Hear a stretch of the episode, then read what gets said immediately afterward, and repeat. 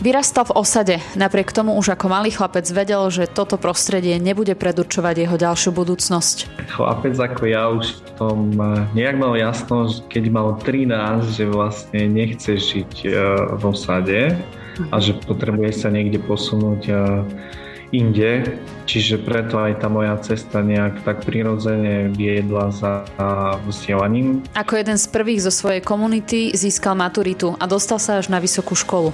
Po štúdiách sociálnej práce, ktorej sa venoval aj jeho starý otec, presne vedel, kam povedú jeho ďalšie kroky. Vedel som, že chcem robiť s Romami a že vlastne to, čo som ja získal, tak nejakým spôsobom tej svojej komunite vrátiť. Dnes sa venuje mentorovaniu mládeže, pracuje v komunitnom centre a aj takto sa podiela na zmene a zlepšovaní kvality života rómskej minority na Slovensku čo vnímam, že sa mení, takže je, že, rómska inteligencia sa rozšíruje, že viac je Rómov, ktorí sú vzdelaní, viac sa ukazujeme teda tým nerómom a viac ukazujeme pozitívne príklady Takže si myslím, že svojím spôsobom sa to mení určite. O tom, ako sa dá nasledovať sen aj napriek mnohým prekážkam, o mentorovaní, ale aj situácii Rómov v Starej Ľubovni a na Slovensku sme sa zhovárali s Dávidom Korčkovským. Počúvate dialógy NM, od mikrofónu vás pozdravuje Veronika Rendeková.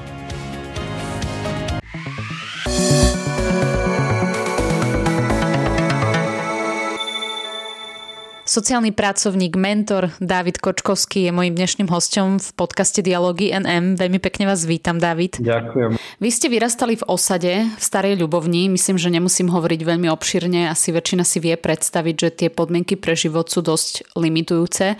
Ako sa teda z chlapca z takéhoto prostredia stane vysokoškolský vzdelaný človek? Navyše človek, ktorý aj profesne sa potom venuje a pomáha tej svojej komunite. Aký bol váš príbeh? Chlapec ako ja už v tom eh, nejak mal jasno, keď mal 13, že vlastne nechce žiť eh, v osade a mhm. že potrebuje sa niekde posunúť eh, inde. Čiže preto aj tá moja cesta nejak tak prirodzene viedla za vzdelaním. Ale bez toho, aby som sa nenarodil pre mňa do najlepšej rodiny, tak asi by som to nedokázal, pretože pre, pre mladých eh, Rómov aj eh, našich klientov, ktorých mám, ktorí vyrastajú v osadách a chcú sa dostať z osady a možno aj niečo v živote dokázať, že vyštudovať, tak je strašne dôležité, aby mali podporu doma hlavne a mhm. potom tá ostatná, ktorá je naokolo, či už e, v podobe nás ako komunitného centra, mentoringu a, a takých ďalších podporných vecí, ktoré na tej ceste sú. Mm-hmm. Čiže ste mali v tomto zmysle šťastie, lebo ste mali rodinu, ktorá stála pri vás aj asi aj teda správnych ľudí. A keď vás tak teda počúvam, tak tých 13 rokov to mi príde, že ste boli dosť uvedomili, keď ste si dokázali takto zrátať, e, čo znamená pre vás vzdelanie, ako sa môžete posúvať e, dopredu vďaka nemu.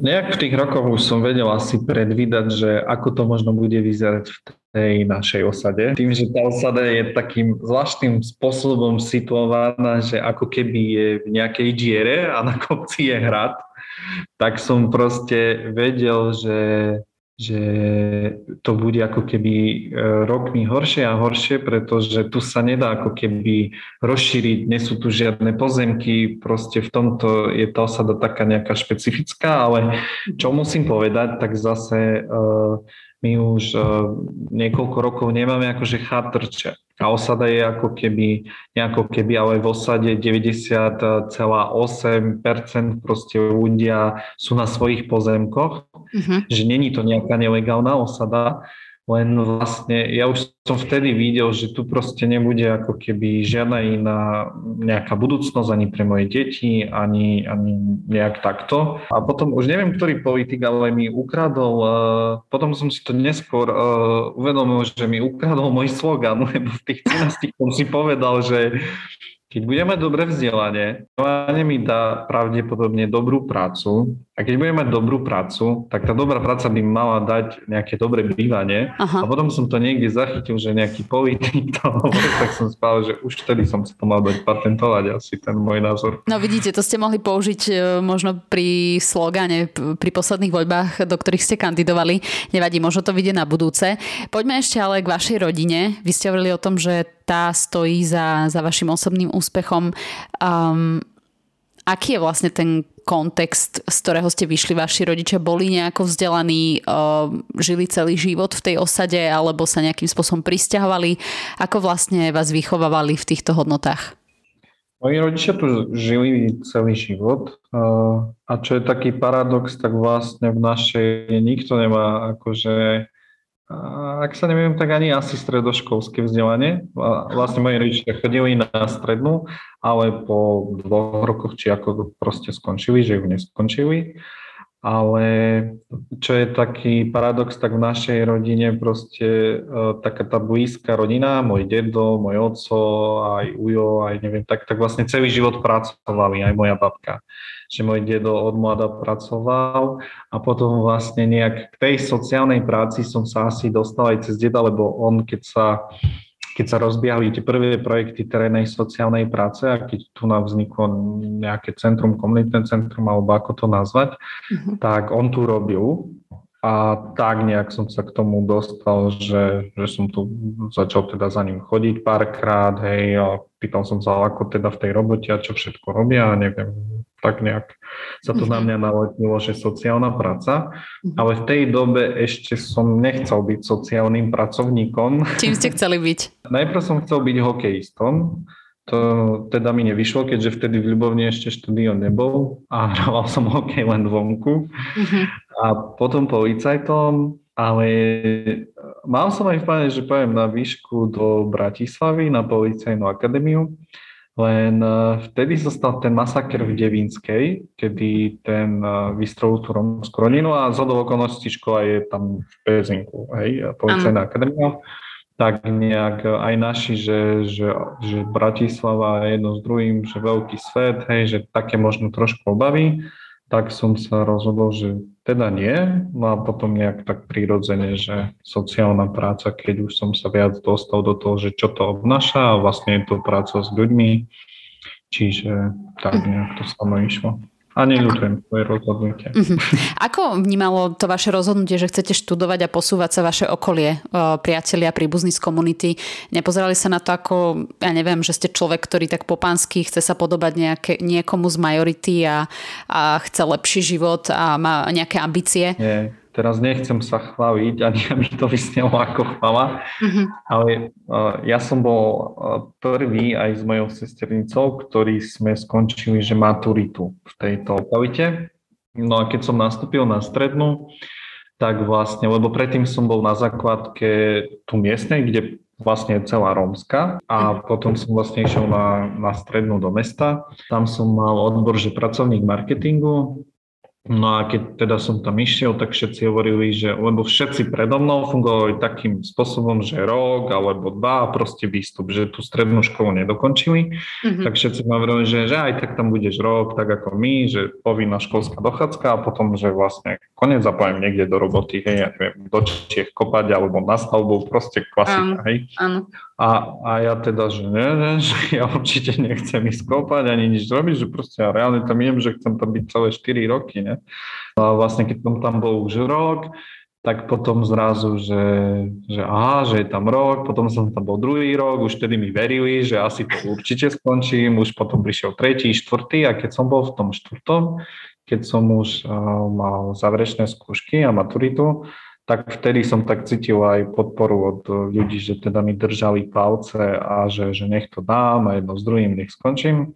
No a potom, keď som išiel na výšku, tak už nikoho to nejakým spôsobom neprekvapilo, iba sa ma pýtali, že, že či teda vydržím tak dlho toľké roky, hej, že keď si to zrotali, tak to je 18 rokov, hej, že od základky, stredná a výška, Aha. čiže Takže ste boli takým hrdinom svojím spôsobom, či? Hej, lebo zatiaľ maturitu stále má iba tá sestrica ja a vlastne tento rok bude končiť moja sestra. Mm-hmm. Čiže svojím spôsobom hej, ale už sa to mení, že máme viac detí, ktoré skončia aspoň trojročku a, a už niektoré dve dievčatá, ktoré boli na mentoringu, tak už sú v Košiciach, že sú na konzervatóriu mm-hmm. a tak. Mm-hmm. A ako to bolo s vašou strednou školou, s vašim štúdiom? Stretli ste sa s otvorenosťou alebo ste mali aj nejakú nepríjemnú skúsenosť? Keď som teda nastúpil na tú strednú, tak e, musím sa priznať, že prvý týždeň som chodil domov tak unavený, že keď som prišiel zo školy, že proste som spal. a, a nevedel som čo, ale to bol vlastne ten taký môj blok v hlave a stres, že či teda to zvládnem, nezvládnem, lebo nikdy predtým som nebol v triede s neromami. Vlastne keď som bol s Romami, tak som v tej triede bol najlepší. Čiže nevedel som sa ako keby s kým porovnať. Ano. A čo bol ešte taký gol, tak na základke ja som mal ruštinu, príjem na strednú a teraz Nemčina alebo angličtina, tak teda dal som si tú angličtinu. Proste žiadnych slovo nerozumiem, hej, tak ako to bola taká sranda. Ale potom vlastne po tom týždni uh, niečo sa do mne zlomilo, že teda som si povedal, že, že, že teda to musím dať, lebo proste iná šanca nie je, ale ešte v tom týždni sa stalo to, že uh, na jeden, tie 4 dní teda moja motivácia a nejaká seba dôvera išla dole a v piatok som sa rozhodol, že, že prestúpim ku murárom. Teda nastúpil som tam ten piatok, bol som tam jeden deň a keď som teda videl zostavu v tej triede, boli tam aj Neromavie, Nuzrim, tak akože som sa že tu nepatrím. som sa opäť vrátil na toho pracovníka marketingu a vlastne toto bol ten zlom, kedy som si tak nejak ja povedal, že proste tu nemôžem byť ten murár a že jednoducho patrím tam, hej, že toto je o úroveň nižšie proste mňa a tu proste nemôžem byť. A odvtedy sa to zmenilo, že som chodil zo školy spokojný, šťastný a, a proste aj so spolužiakmi to bolo také normálne, ale to asi bol ten čas, aby, som, aby oni zistili, aký som ja a ja zase, aby som zistil, akí sú oni, mm-hmm. pretože v triede som bol väčšina s Rusnakmi. Tí tak celkom nemoc dobre vychádzajú v tých obciach, kde sú s Romami, tak možno aj toto v hlave zohralo u mňa tie také pochody, že teda bude to dobre, nebude to dobre a jedno s druhým. Takže nejaké predsudky tam zauradovali aj z vašej strany. Áno, áno, áno, áno. áno. Uh-huh. Z ich strany teda akože nejakým spôsobom mi to nejak nedávali najavo, ale ten prvý týždeň ešte sme sa očakávali, že nejak neprišiel som tam a že teraz jej, čaute, čaute, všetci kamoši. Mm-hmm. Proste bolo to také opatrné, ale potom ako som sa vrátil po tom jednom dni, tak už to začalo teda byť také normálne, že som aj medzi nimi mal vzťahy, teda medzi mňa, medzi všetkými. A potom vlastne som poznal aj ich kamarátov, ktorí boli v iných ročníkoch a už ma volali aj na také tie ich akože zabaví dedinské, neviem čo, ale na to som sa nikdy neodvážil, pretože som hlave mal, že tak ty sa tam niekde opieš a potom jak to vie, jak skončím. Mm-hmm. Takže... Ale v podstate ste zapadli. Hej, hej, a potom vlastne aj také bolo, čo bolo zaujímavé, že keď sa bavili o Romoch, tak akože mne hovorili, že David, ale že to, to není o tebe, dúfam, že sa neurazí, že neviem čo. Tak akože že OK, že dobre, dobre. Áno, áno, toto je veľmi zaujímavý fenomén, vyčleniť e, jednotlivca, s ktorým máme nejakú pozitívnu skúsenosť a zavrhnúť e, celý ten zvyšok a celú tú skupinu, e, ku ktorej vlastne patrí. A nepochopím to asi nikdy. Vtedy som to neriešil akože, že OK, že neriešim, ale kebyže teda mám tie skúsenosti a ten rozum ako teraz, tak by som to riešil vtedy, ale ano. vtedy mm-hmm. som to nejak neriešil. Hej, však som mal mm-hmm. 15, 16, čiže vtedy som to nejak vôbec neriešil. A potom, čo pre mňa bol taký úspech, že vlastne potom v tej triede, že, že stále som patril tak ako na tej základke, že medzi tak tú, tú elitu v uvozovkách, čo sa týka učenia, že, že nebol som niekde na chvoste na konci, ale bol som ten, ktorý proste e, raz sa stalo, že sme mali písať nejakú písomku z niečoho a teda, že všetci na mňa, že neopolaš sa niečo napísať, že všetci nepíšeme nič. Hej, ja som toto potreboval si prejsť a mať v hlave, že teda áno, som na tej úrovni, na akej som a som OK s tou mm-hmm. úrovnou, čiže, čiže také začiatky boli a už potom to bolo OK. Mm-hmm. Nikdy ste teda neriešili nejaký pocit menej cenosti?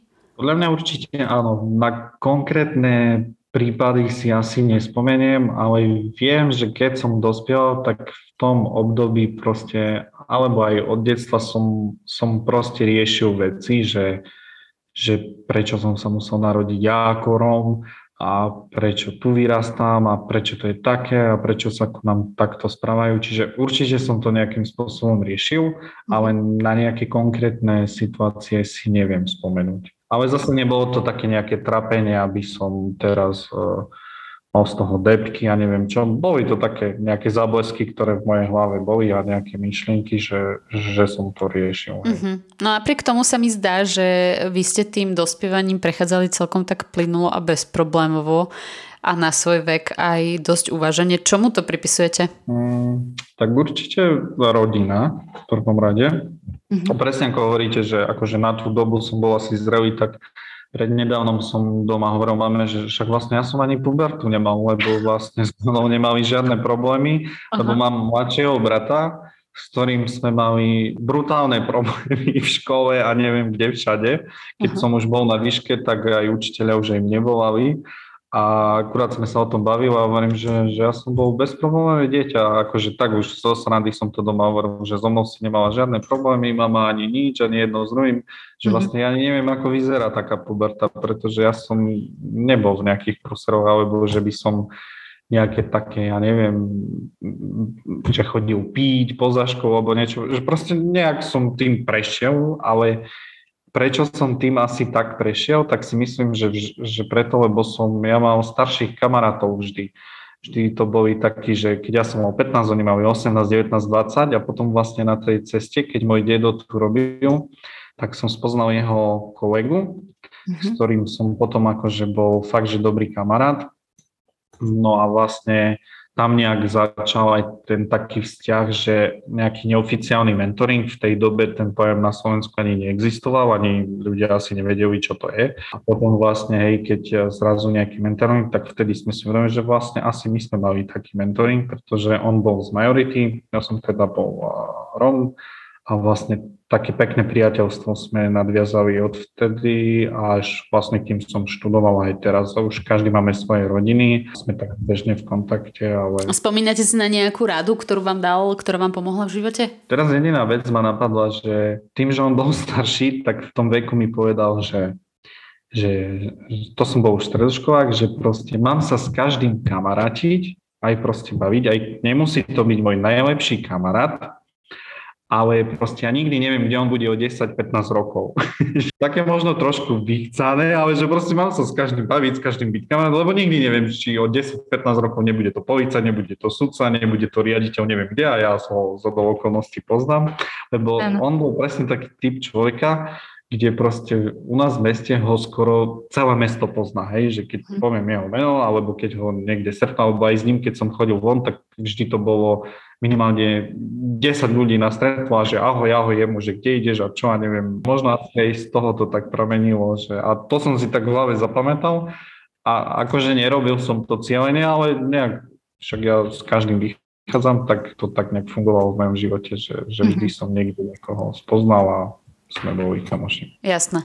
A vy ste hovorili, že ste študovali marketing na strednej škole. Prečo ste v tom nepokračovali? Kedy vlastne prišlo potom to definitívne rozhodnutie, že, že budete študovať sociálnu prácu? O, nešlo mi účtovníctvo, tak som si povedal, že... OK. A nejak neviem, nejak nemal som k tomu vzťahu, že teraz byť podnikateľ, alebo neviem, v tej sfere, proste to tej strednej nejak som nemal v sebe. Ale potom, keď teda sa už trebalo rozhodovať, že, že čo po matúre, keď sa dávali prihlášky, tak som si povedal, že, á, že skúsim sociálnu prácu a že uvidím, že čo. Tak som si dal na sociálnu prácu a už keď som ten prvý rok e, nastúpil, tak už prvý semestr som vedel, že, že toto je asi to, čo chcem robiť, pretože viac menej som v tom doma a nepotrebujem ako keby sa, neviem, čo také veľmi učiť, e, nejaké jak manažer, že tu toto, tu tamto, tu hento. Uh-huh. A, a, ale vždy som vedel, že tým, že som chodil aj na prak, že, že nechcem robiť niekde na úrade práce, ako väčšina mojich študentov, vedel som, že chcem robiť s Romami a že vlastne to, čo som ja získal, tak nejakým spôsobom tej svojej komunite vrátiť. Mm-hmm. Tak ale pokiaľ viem, vy ste sa tomu venovali už aj počas štúdia. Počas štúdia som bol tutor a mentor. Mal mm-hmm. takých, eh, teraz neviem, piati boli alebo šiesti chalanov, mm-hmm. kde som sa im venoval. Oni v tom veku mali zhruba tak, ako keď som ja tu nejakým spôsobom začal chodiť, že nejakých 13 rokov mm-hmm. a mhm. s tým kamarátom sme mali ten vzťah, tak vlastne v takom období som sa im začal venovať, ale nebolo to zamerané na doučovanie alebo niečo, ale mali sme, že fotografický krúžok a, a na tom krúžku sme mali fotiť e, život v osade. A vlastne ETP vydáva publikáciu Andaluji Vipen zo života, sa to volá, tak mhm. tam sú niektoré fotky tých uh, chalanov. No a vlastne z tých chalanov dvaja, dvaja skončili strednú školu, že vlastne majú aj rodiny, že pracujú, no a tí ostatní tak nejak uh, neskončili, ale tiež pracujú. Uh-huh. Vy sa v rámci vašej organizácie ETP a komunitného centra, v ktorom pracujete, um, tomu mentorovaniu venujete už dlhé roky. Vedeli by ste povedať, že čo to obnáša, čo to znamená v praxi mentorovať, viesť týchto mladých?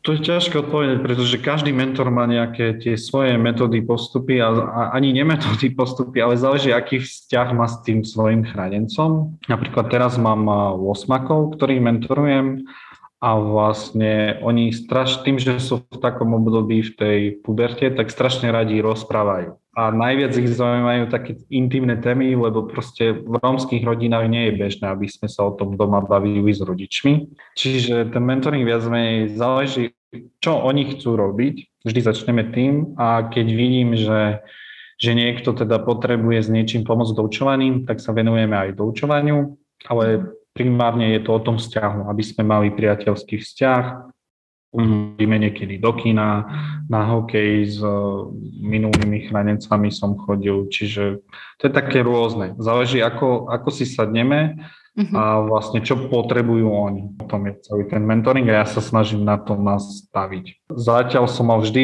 takých chalanov, ktorých som mentoroval, že v tej škole nejak veľmi nepotrebovali pomoc, ak niečo, tak veľmi malo. Uh-huh. A, a skôr sme sa venovali takým tým, takému tomu formovaniu ich, aby že potom, keď pôjdu na nejakú strednú, aby proste pochopili tú hodnotu vzdelania, tak ako možno ja som ho pochopil v tých 13, že proste je ťažké možno pre niektorých vydržať tam tie 3-4 roky, ale je dôležité, aby proste vydržal, že potom tá snaha jeho mu prinesie nejaké ovocie. Uh-huh. A títo mladí to v pohode berú od vás? Uh, nemáte skúsenosť, že vám mladý človek povedal, že dosť nestarajte sa do mňa, uh, chcem sa rozhodovať sám, ako a, a čo budem v živote robiť?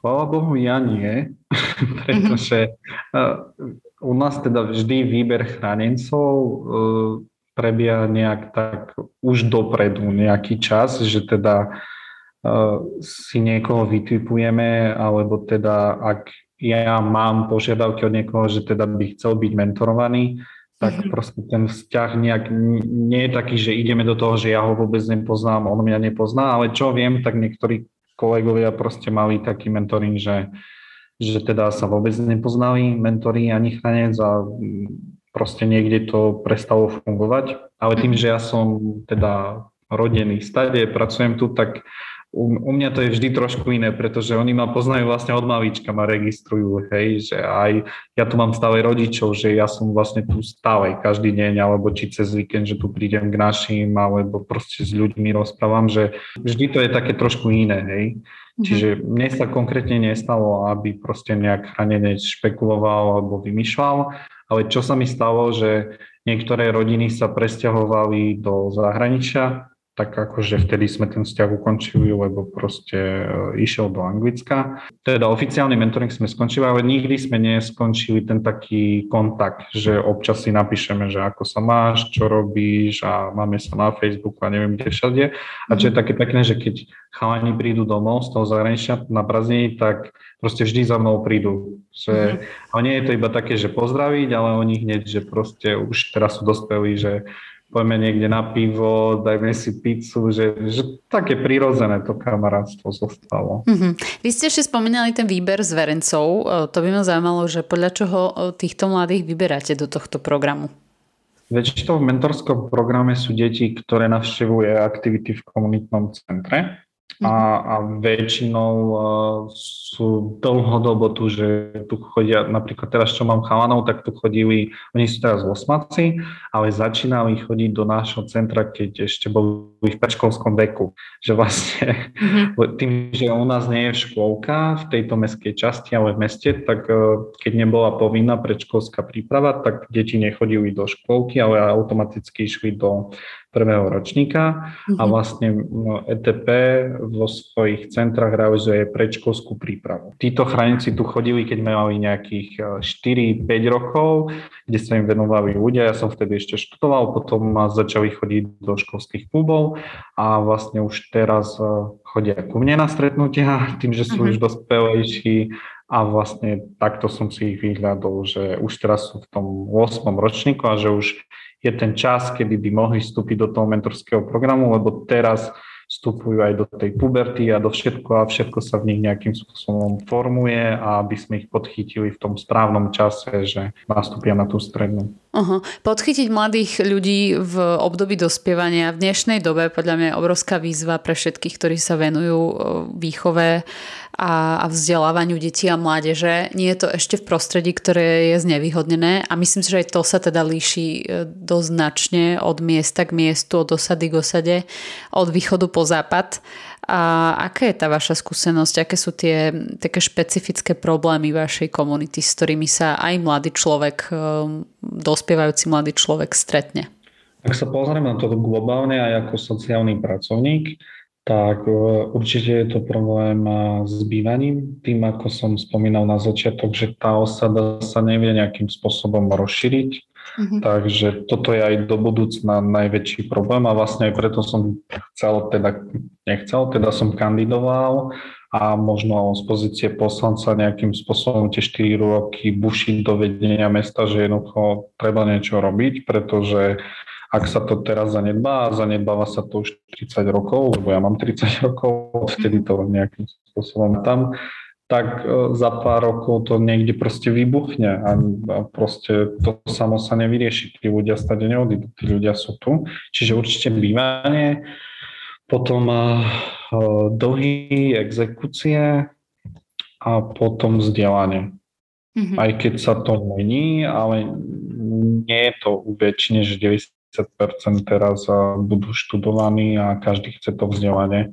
Mm-hmm. Čiže vzdelanie a práca. Tým, že stará ľubovňa je tak položená, že na okolo nejaké fabriky nemáme a všetko, čo je, tak je ďalej, či už Kežmarok, Poprad alebo na druhú stranu Prešova, Košice, mm-hmm. tak pre niektorých to je ako keby, že veľmi dochádzať, tak väčšinou robia v Čechách a keď nie v Čechách, tak nikde.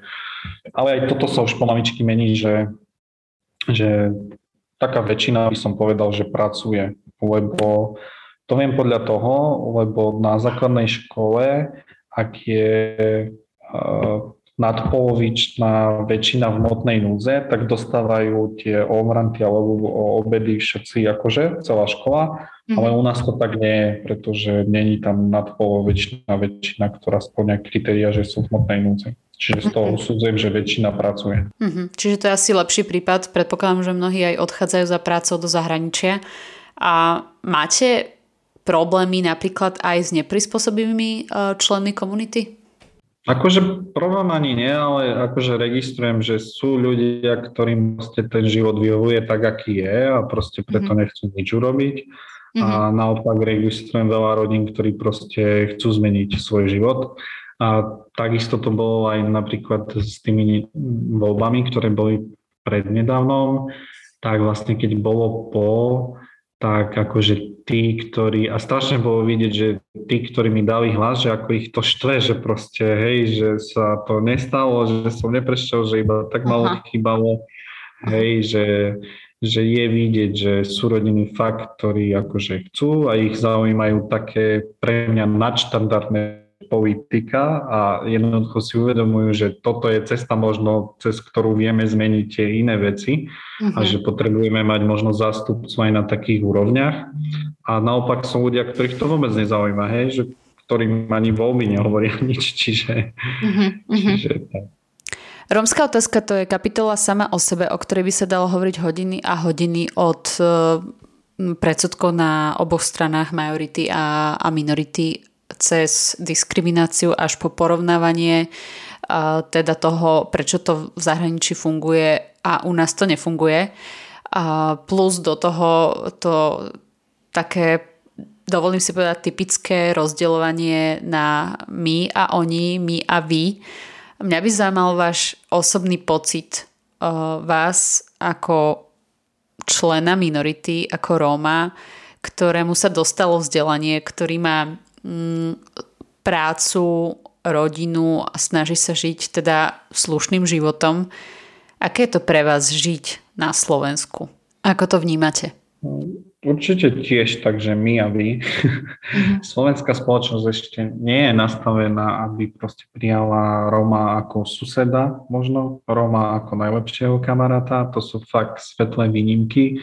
Čiže si myslím, že, že Slovensko čaká ešte veľmi, veľmi veľa generácií, kým sa toto všetko zmení. V zahraničí je to oveľa lepšie a fakt tam naši ľudia necítia rozdiely, pretože už len fakt, že niekto, kto chodil do školy na Slovensku, proste bol v Špecke a zrazu, ja neviem, je v zahraničí a skončí nejakú univerzitu, tak proste niekde je problém. Hej, a ten problém proste musíme pomenovať pravým menom. A kde by podľa vás trebalo začať? Ja si myslím, že, že úplne od začiatku, už od, od škôl, si myslím, že nie je dobré, že tie školy sú rozdelené, že toto je rómska škola, tam sú títo, lebo ako náhle proste idú na nejakú strednú, tak proste aj tie nerómske deti nikdy v živote nemali kontakt s tými rómskymi, hej, a už ich vidia fakt v takom pubertálnom veku, kedy ten vzťah sa ťažko vytvorí, ak už on má nejaké predsudky od malička doma v rodine, že už len keď bol dieťa, tak ho strašili, že bu, bu, bu príde cigán a ťa zoberie v mhm. úvodzovkách. Čiže, alebo keď niekoho videl na ulici, keď bol dieťa a proste rodičia do ňoho vštepovali, že týmto sa vyhýbajú, lebo títo sú zlí, môžu ti toto urobiť. Čiže podľa mňa v rodinách musíme začať úplne mm-hmm hej, aj školský systém, aby proste deti neboli segregované, čiže, ale to je dlhý boj, ktorý asi, asi my dvaja nevyriešime a ešte XY generácií si myslím. Tak ja dúfam, že tých generácií bude menej, že na to prídeme čím skôr. A, a predsa len o, máte pocit, že, že naozaj nejak sa tie zmeny veľmi nedejú? Hovorí sa, že že strom, ktorý padá, narobí väčší rámus ako les, ktorý rastie, tak možno, že ten les predsa len rastie. Ťažká otázka, ale čo vnímam, že sa mení, takže je, že, že rómska inteligencia sa rozšíruje, že viac je Rómov, ktorí sú vzdelaní, viac sa ukazujeme teda tým nerómom a viac ukazujeme pozitívne príklady Takže si myslím, že svojím spôsobom sa to mení určite. Tak predsa sme niečo našli. Super. Uh, ja len dúfam, že, že toho bude pribúdať a že sa teda aj naše vzťahy a aj v našej spoločnosti budú meniť, uh, budú sa viac um, otvárať a poľučtievať. A Pán Kočkovský, vy ako sociálny pracovník, uh, každý deň pracujete s deťmi, s mladými, s ľuďmi. Máte vôbec nejaký, nejaký sen, čo by ste chceli dosiahnuť možno aj v rámci tej svojej profesie? Mm, vyslovene tak nejaký sen nemám, že o vysnívanej práci, mm-hmm. ale sen ako sociálneho pracovníka môj je taký, taký sci-fi trošku, že vôbec nebudú existovať sociálni pracovníci, nebudú existovať komunitné centra, nebude existovať nič a my Romovia nebudeme potrebovať pomoc od nikoho a budeme normálne začlenení v spoločnosti a mhm. budeme fungovať a budeme sa podielať na riadení štátu, budeme odvádzať dane štátu a nikto nám to nebude môcť vykričať a neviem čo všetko. Čiže mhm. môjim snom je, aby Romovia nepotrebovali pomocné profesie. Aha. Aj za cenu toho, že stratíte prácu tým pádom. som pripravený a možno budem aj ten manažer niekde. možno áno. Pán Kočkovský, vám veľmi pekne ďakujem za tento rozhovor. Prajem vám všetko dobré a verím, že sa ešte budeme niekedy počuť. Ďakujem Maja. Pekný deň. Počúvali ste podcast portálu Nové mesto Dialógy NM, ktorý vychádza každý pondelok. Spolu s textovými rubrikami ho nájdete na našom webe NMSK a tiež na SoundCloud a Spotify pod profilom podcasty NM. Spojme sa v dialógu na NMSK.